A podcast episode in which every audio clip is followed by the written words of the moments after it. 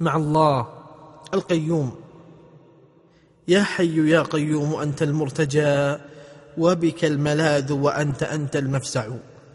الله لا إله إلا هو الحي القيوم. الله القائم بنفسه جل وعز. الغني عما سواه.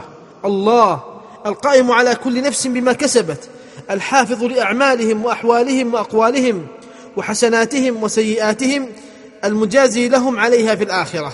الله المحصي لما عمل العباد جل وعز. الله المتكفل بحياة كل خلقه وبرزقهم وبتصريف أحوالهم وبتدبير شؤونهم وبتدبير شؤون معاشهم ومعادهم. الله الباقي بلا زوال.